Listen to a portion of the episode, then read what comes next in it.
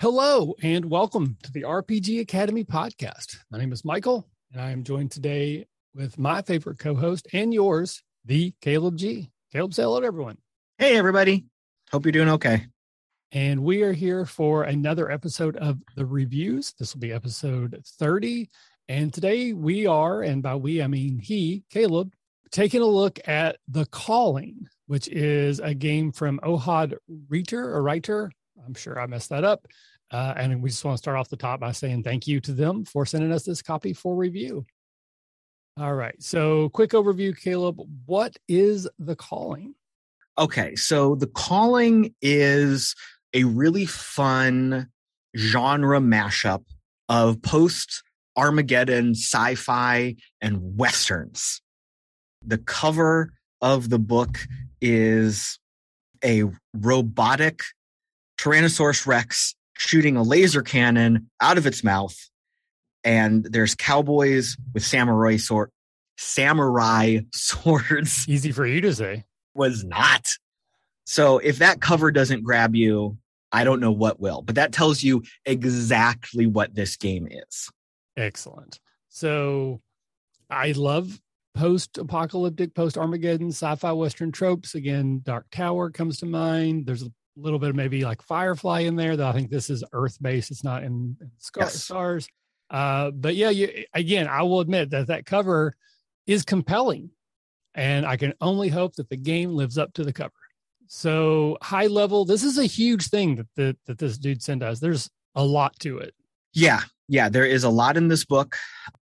This, I, I feel like this is a quasi crunchy game, if that oh. makes sense. Okay. Uh, their their mechanics themselves are very simple, but there are a lot of tactical options. There are a lot of class build options. So on one hand, there is a lot of crunch. However, the the rules ask players to role play a lot and prompt us to role play a lot and then mechanically support and reward that. So I think the calling straddles that line of crunchy tactical and narrative focused role play very, very nicely. I think the book gives us a ton of world building information to make the world feel very vibrant and still gives opening for us as players to inject whatever we want with it. Okay. So let's talk a little bit more about the story here first. Okay. Yeah. Yeah. This is right up your alley, Michael, uh, especially given a Kickstarter that will be coming to the internet soon. I don't know what you're talking about. I don't know what you're talking about either. So, Armageddon happened after the course of a few generations, society has been rebuilt based upon old movies. Yeah. The one thing that survived the Armageddon, the, that revived the culture, that taught humanity how to be human again are movies. These movies have impacted every part of, we'll call it modern, but future modern life. Society is living somewhere in the surviving untainted lands in Asia. They don't know where they are. The book calls this part of the country the Wild East, as opposed to the Wild West. Fair, fair.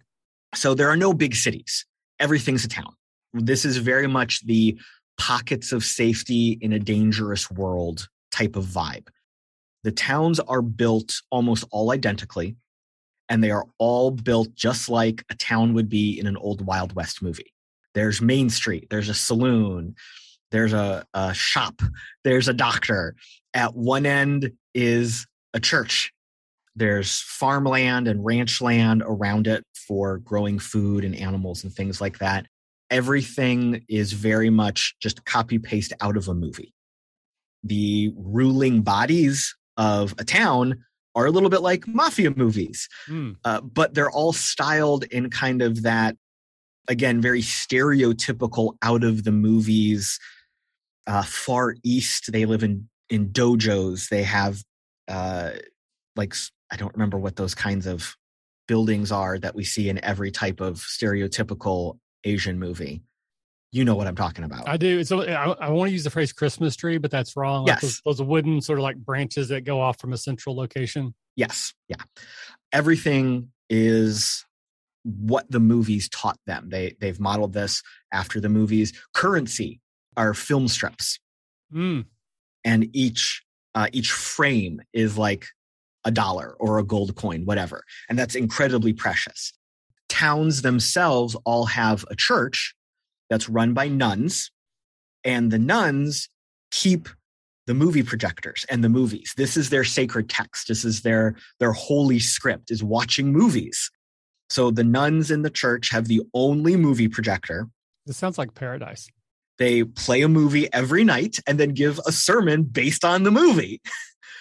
And that's that's the world we're in. There's there's mutated creatures, there's dangerous robots, there's terrible monsters, but in these little towns of of cowboy movie set in the Middle East, not the Middle East, the, the Far East, we've got these little pockets of civilization. So that's the world of the game. It's cool. I like it. That does sound very cool. Uh, I certainly, I could see myself having a lot of fun leaning into, and then sometimes subvert the tropes of the movies. But so you you touched on, you said it was a pretty simple mechanic. So let's talk about that because that's always where usually my sticking point comes in. If I want to ride my cowboy character through the town, a whooping and a hollering, yes, that is a Blazing Saddles reference because we're going to rob the bank. Yep. How am I actually going to accomplish that in the game? All right. So this is super, super simple. We've got five stats. Okay. And their values range from one to six. When you want to do something, you roll 2d6 and add the stat. Done. Okay. That's it. Uh, there are skills, but a skill roll is just a stat roll. Okay. So, for example, one of the skills is muscle, which you could use like to actually lift things or or do something strong with, or maybe you could kind of muscle in and intimidate somebody. There's some flexibility with how these stats are interpreted. So, if you are trained in a skill that is related to muscle, all you're doing is rolling your muscle. If you are not trained, there is a penalty. Okay. From a simplicity stake, I, really like that. And Mm-hmm. It's just sort of a locking, unlocking mechanism. But I feel like there's also a lot of like I'll call muddy water there. Mhm. That like some things you shouldn't need a skill to do. And uh, does the book address that at all, or is it like literally you don't have a skill, you get a penalty, even though in fiction that may not make sense? there are a lot of things in the book that just say if your trait, that's what they call stats, your muscle, your grace, your insight is high enough, things just automatically happen. Okay, that's another catch-all for that. Yeah, there's a lot of references to the person running the game. Give this information to the player or the character with the highest insight. Or when you when they walk into the dungeon, whoever has the best fill in the blank knows this thing. Okay. So again, we're kind of straddling that line of simplicity versus mechanically making things feel good. Right, right. And and I, I don't think that's a negative or positive. It's just something to, to consider. Um, and I do like that as a game. Like it's just assumed that someone in the group is going to be because if the game only works if you know something, then you should always give that a player that information. That's just like one of my GM and philosophies is don't bottleneck things that are crucial to the plot. And it seems like this game as a whole just goes. So if you had a group that say no one had a good muscle, like you just you know four wizards or whatever. I don't know if wizards in the game you would still give that information to someone Hmm. because that's what the game works. So there are corner cases, but as someone who's written a book recently trying to explain how role playing games work, if you worry too much about corner cases, your book will be 7 million pages. That's very, very true. There's also some other really cool parts of the mechanics here. NPCs, monsters, fights. None of them roll dice. Okay, so it's all player rolling. It's all player rolling. So when you're fighting, fighting a monster or looking at the bestiary in this book, which is part of the book, the monsters just have flat numbers as what they do, and those represent the DCs. So uh, they might have a value for observation, and if the players are trying to sneak, the players are rolling their sneaking against the monster's observation. That sets the DC. Cypher System works like that. I'm sure there are other games too, but that's the one I'm most familiar with. Yeah, I like that. I like all the dice being on the player side. it makes running as a narrator, as a game master, very, very simple because I'm not playing against variables. I don't have dice. I can just have the monster sheet in front of me. And when the players are attacking the monster, they're rolling their attack versus a defense DC. When I'm attacking them, they are rolling their damage, their defense, their dodge against right. my attack DC. It's very supportive of the players being in control, their agency. I'm getting out of the way. I'm ducking and rolling a- across the alley. I'm picking up a barrel to block the the monster attacking me. It's very it feels very much like that action movie support mechanic. So it does make me question then um like are there challenge ratings for lack of a better term for like you know I'm I want my players to fight a robotic turkey or a robotic T-Rex. So yes. is there guidelines for like do, do you level up? Do your characters get more powerful type of a thing? Yes, absolutely. So very similar to 13th age. We've got levels of 1 through 10. And depending on uh, the class you take, um, you actually have kind of two classes. You've got a a dojo, which is basically where you learn how to fight. So a katana, a laser gun, fisticuffs, okay. like how you interact with the world violently. Yeah. Caleb spent two and a half minutes pantomiming fists before he said that word. Just so you know, I'll edit it down to a couple seconds, but it was a good two minutes. It was it was a great shadow boxing. Thank it you. Was, yeah. Thank you for that recognition. A little Tae Bo action there. Billy Blanks would be proud. He would. Yeah. He got my three easy payments of forty nine ninety nine back in the day. Same. Yeah. Um, and then you have a calling a calling is kind of your role in the world as a character. So your calling might be a nun, a cowboy, a witch. And there's tons and tons of options. So as you level up, and you level up by completing personal quests, take down a bad guy, rescue a villager, find an ancient book, that kind of thing. Again, very role play infusing in the world. I like that actually. That's that's that's a good mechanic. Yeah. And then you level up. So when you complete a quest, you gain a level. And then the abilities you gain from the levels, they all feel very much uh, like feats from a D&D standpoint. And they tend to be very, when this happens, you get to do this.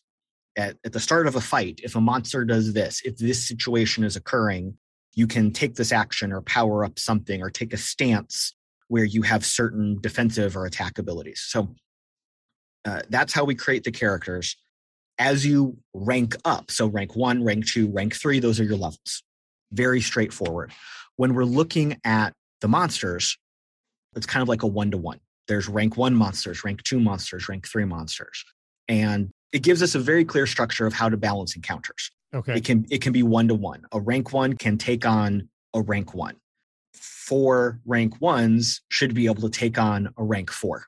Gotcha. The math is very, very simple. Okay.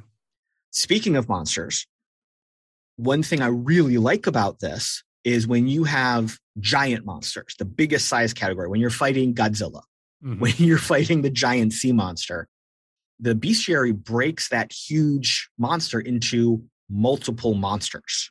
So, for example, you've let's say you're fighting a, a giant T-Rex.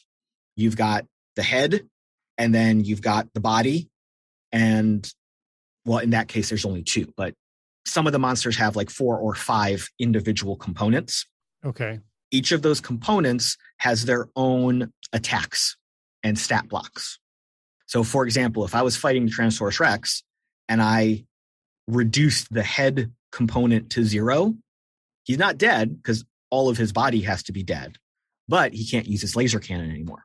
Gotcha. Okay. So you can kind of tactically understand a huge monster fight a lot better. And as a player, you can take some real active control in strategy. Mm-hmm. So if we're fighting a giant sea monster and it's got tentacles that are going everywhere grabbing things, I know that I can attack those tentacles specifically and shut them down essentially. So now that grab attack is no longer going to be a threat. And then again, not compare and contrast, but in other games like D and D, for example, what I've tried to do similar to that, Mhm. um, and there aren't really rules all the time that allow me to do that. So I'm arbitrary going, okay, this thing has four arms, it has 100 hit points. Every 25 hit points, I'll say one arm can't do a thing. That is sort of how this works, but it's codified better. So you could like everyone attack the right arm because that's where it's got its giant laser cannon. Take that out of the battle first thing, and then you just got to deal with the stomping attacks, the biting attacks, and that kind of thing. So I do like how that could work from like a strategy and as a narrative process in the story. Exactly. I really, really like that because I've done the same thing. I've tried to make multi-tiered battles in D&D or in any game that doesn't quite have that mechanic baked in to it and it's always challenging. We get it here right off the rip. And that's really cool. As we are talking about combat, as we we're talking about dice rolling, uh, the calling gives us another kind of resolution mechanic Okay. frames this as how you resolve certain scenes in a movie. Again, everything is very movie oriented. So the book calls this a dramatic scene. And there are options like a negotiation, a heist, investigating a scene, that kind of thing. So instead of just saying, let's do some die rolls to investigate, the book says when we have a dramatic scene like this, here's how you format it, here's how you structure it. And then we need to have everyone takes three actions. Let me rephrase that. Three actions take place. It doesn't matter who does them. They could all be done by one player, multiple players could do them. When we have a dramatic scene, three actions take place, and those are three skill checks. And for each type of dramatic scene, a negotiation, a heist, an investigation, whatever, the book then structures here's what the checks probably should look like or could be about. Here's Okay. some of the inspiration for how you can provide this information to players. And then it gives you, okay, based on the roles, if there are zero successes, here's what happens, all the way up to three successes, here's what happens. Okay. So we're not using a different mechanical resolution. We're still rolling 2d6 and adding the applicable trait, but it's not just, okay, make a skill check and then give some information to the players. It's like essentially a skill challenge. It's It's a skill challenge, Yeah. but it's baked in, it's codified, and it's very supported in the book telling us when you want this type of movie scene to occur, here's how it's done. Mhm. This is the type of thing that I both like and dislike. Okay. I like this book in how it gives so many tools to players and narrators or game masters. This book is very much written in the I understand you may not have done this before. I understand you may need a little help. Here's all the information you need. Here's the rules. Here's when here's when to do this, here's when to do that. But there's also a lot of you always do this. You never do this. You only do this. There are a lot of hard absolute statements. That doesn't seem to fit everything else you said so far. That seems weird. It does. And it felt weird reading it. It's not bad, it's not antagonistic, but the book is very much to tell this story, follow these rules. I don't think that's a bad thing, but it's just no. something to be aware of. Right. Right. Yeah. uh, if um, as experienced, seasoned role players and improvisers, it feels a little restricting. Now, of course, we all know it's just a book. You don't have to do what the book says. Once you're at the table, you can do whatever the heck you want. Right. For a brand new player, I think it could be helpful because it it gives us a box to work in, even if within that box we have a lot of freedom of what we can do. Right. However, I think for some people they may dislike some of that phrasing. It may feel a little weird or restricting. Again, I don't think it's bad, but just kind of to be fair as reviewing the book, I think that's a point to know. Sure. Yeah. Yeah.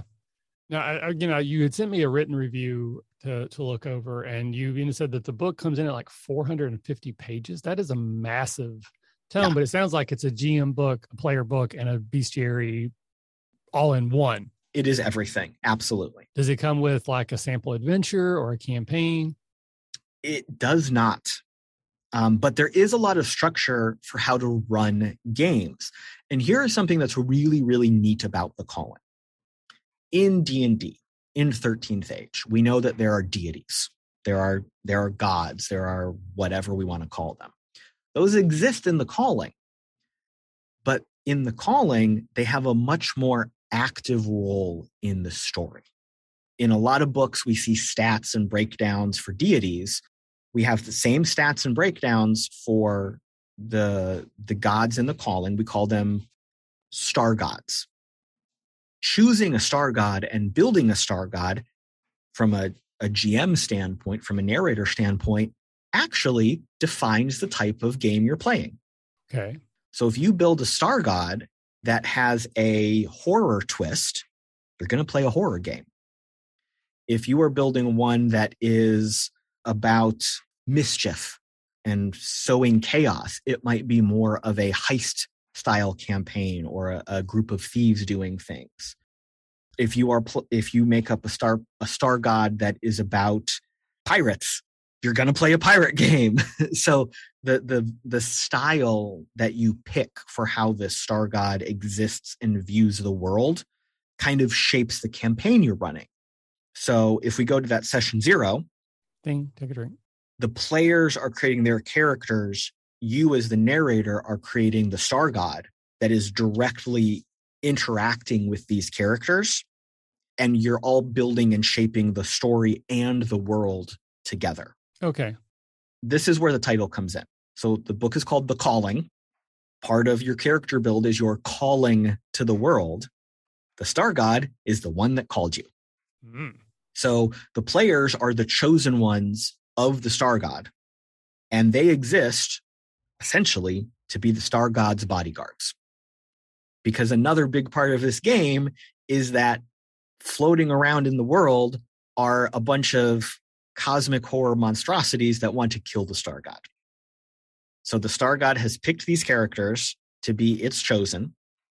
They're going to go on some adventures. And then at the same time, make sure these horrible creatures don't find and attack your star god. Okay. If that happens, if the, these horrible cosmic creatures kill the party and the star god, the game ends, you lose. Okay. So the calling gives you a win and loss mechanic. That seems weird. I'm not going to say it's bad, mm-hmm. but it seems weird, and that makes me that, that calls me back to some of those other like very restrictive elements. That mm-hmm. feels more like a board game than a role playing game. Not saying good or bad, but it's weird. A clear structure to the story. The story, much like a movie that this is all inspired by, has a very clear beginning, middle, and end. The characters are called by the star god. They go on adventures, they power up, and then as they are adventuring, they're encountering these creatures. The book calls them doppelgangers that are hidden in the world, but when we find them, they transform and reveal their horrible outer worldly cosmic terror, and then they fight. Mm. And interestingly, and again, you're gonna you're gonna see some restrictions here. I'm just warning you. there are six doppelgangers, and you have to fight them in order. Mm, okay. So it's like the seven X's that you have to fight, except it's seven, six. Yeah. And the doppelgangers, fighting the doppelgangers, actually have kind of like an advancement cap. You have to fight them in order. And when you fight like the level one, that's when you can advance your ranks higher. So it is a very video game boss fight. I was just saying, when I said it sounds like a board game, I, I misspoke. It sounds like a video game. Yes. Yeah, not saying good or bad, but it, that definitely inv- evokes a this is a video game style progression. It's it's exactly that. I don't think it's terrible. I like having a very clear structure to a game because a lot of times when you're running a campaign, when you're writing a campaign, the paralysis of choice kicks in. And if you don't have a lot of comfort and confidence in kind of building that longer story arc or multiple overlapping story arcs to develop a bigger world, it's challenging and it can be mm. frustrating. Right. The calling builds that structure in. It's just the bones. Every game you play is going to have the same bones, but how you flesh out the story that you're creating is always going to be a little different. It's not good, it's not bad, it's different. So eh, much like that, like if if that's what you are looking for, Mhm. then it's probably amazing. If Yes. that isn't exactly what you're looking for, then you're probably going to bump up against some hard edges and corners and have to find a way to work around that to, to truly enjoy the game. Exactly. That's exactly what I feel like. As a word about the star gods, they are also the source of magic. So characters have access to prayers, which is like a spell. Mhm. Think in, in thinking D&D terms, it's kind of a mashup of arcane and divine concepts. Again, in that video game concept, characters have a, a currency that they have to spend with their god to cast a spell. But interestingly, in the rules, it says a player offers a spell or offers a prayer to their star god. You've got to make a good prayer. You've got to make a good case. If you don't make a good case, your star god says, "Oh, I don't care and doesn't do it. Yeah. so you have to role play that request. And the book even encourages you, it's not just about being humble. It's not just, oh, star god, please help me. You can try to boss them around. You can try to bully them a little bit. These aren't high and mighty deities. These are just super powered beings. If we dig into the story of the game a little bit, these are actually just aliens that humans found during the golden age of space travel. And these aliens were like, yo, you're cool. We're going to come back and, and check you out. And we helped each other for a little bit. And then everyone started killing each other. Humans ruin everything. That's exactly right. Yeah. Uh, I just want to throw that out here. There are a lot of social commentaries in this book, very subtly hidden.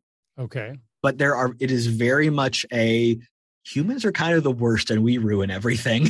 so uh, it's not bad. It's not leaning one way or the other. I think it's just an interesting take on some philosophical concepts about morality and ethics. Okay.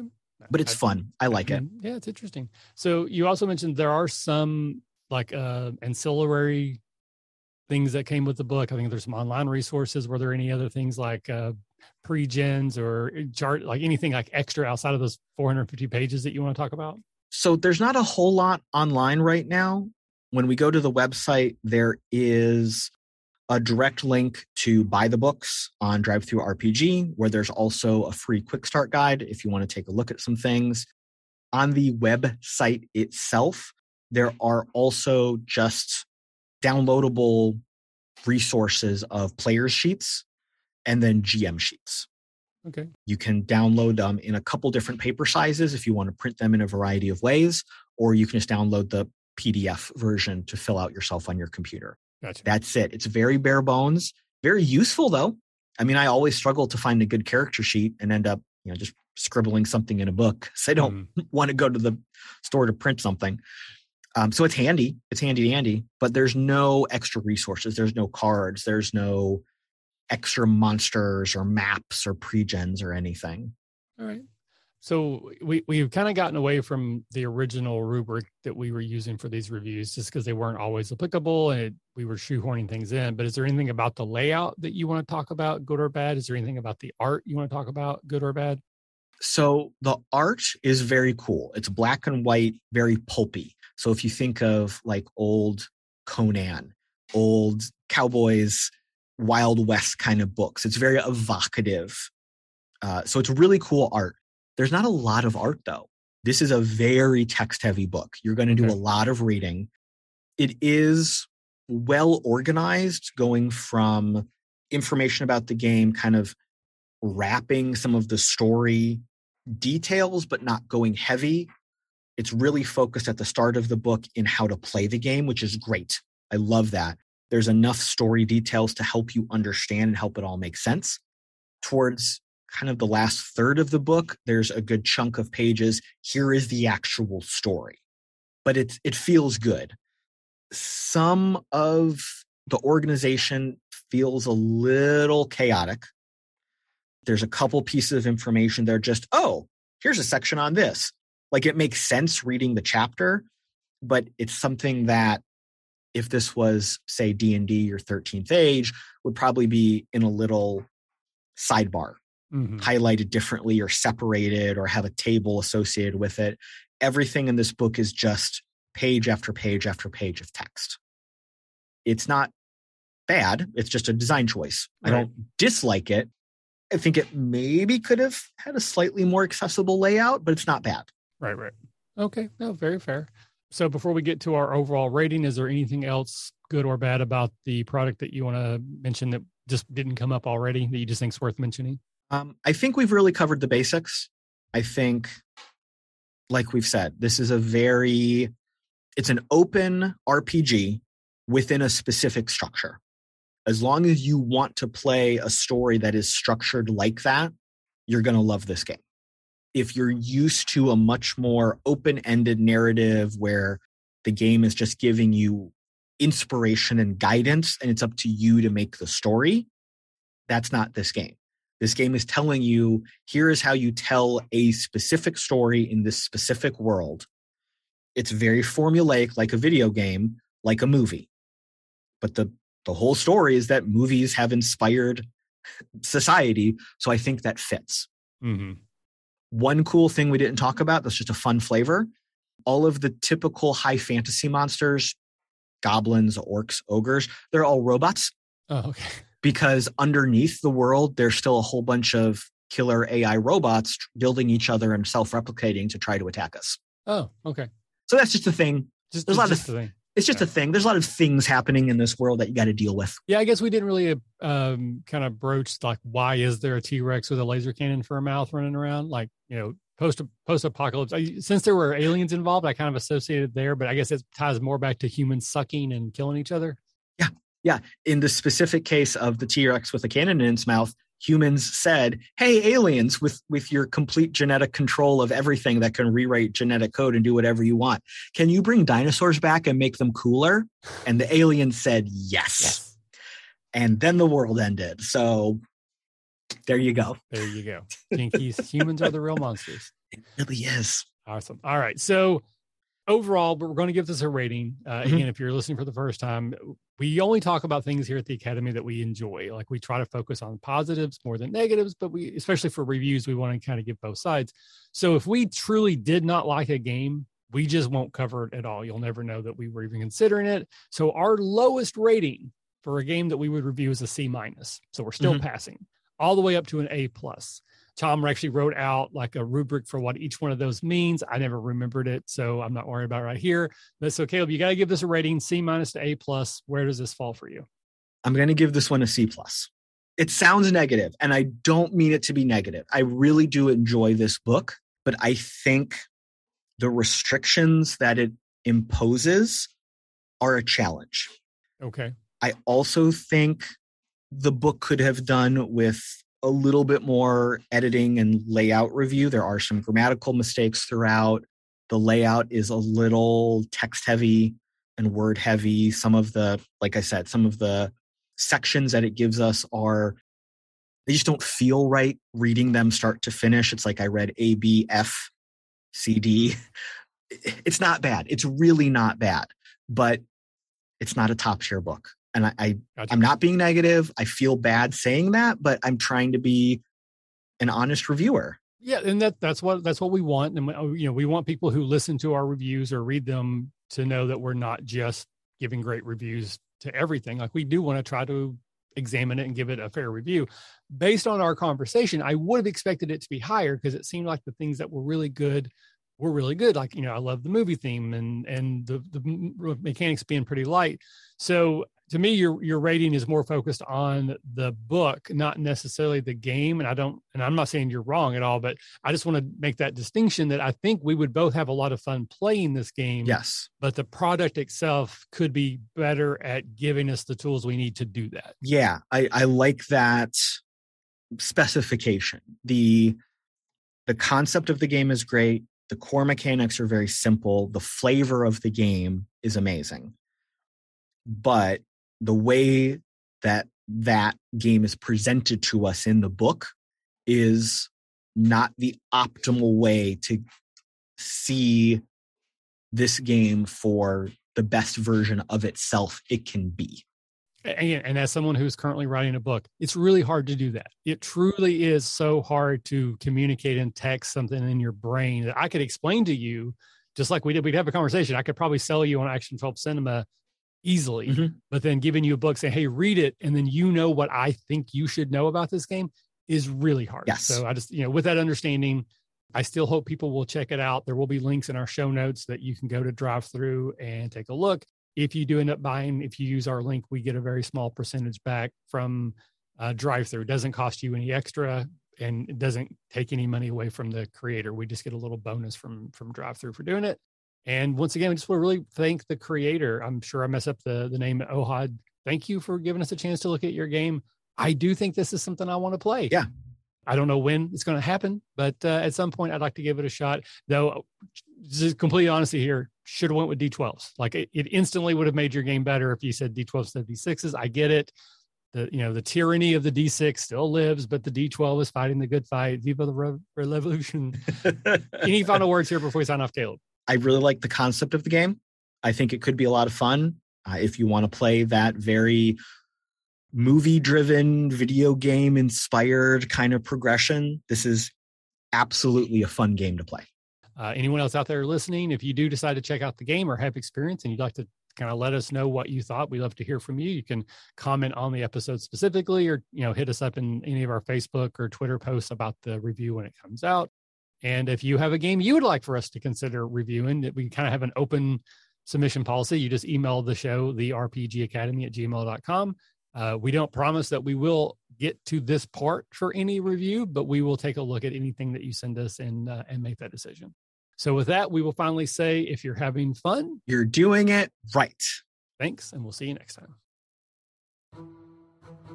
Thanks for listening to the RPG Academy podcast. We do this show out of love for the hobby and the desire to be ambassadors, welcoming more people into this community. All of our website content will always be free to use and utilize. But there are expenses related to the show, and if you enjoy what we do here, then please consider supporting us in some way.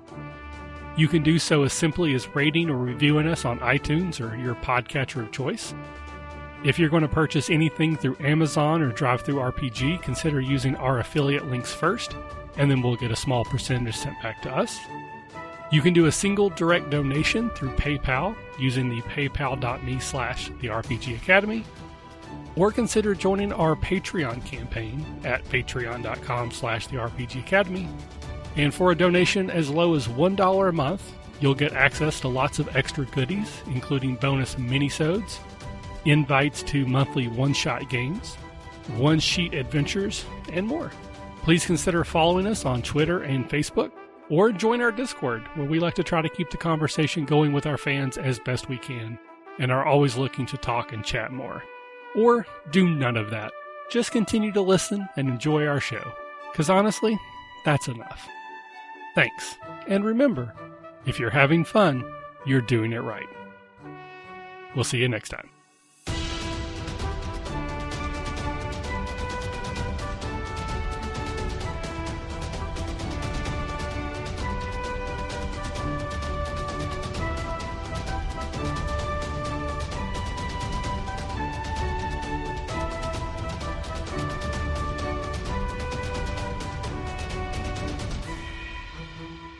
Music used for our intro and outro is Fly a Kite by Spectacular Sound Productions, used under the Creative Commons Attribution Share Alike license.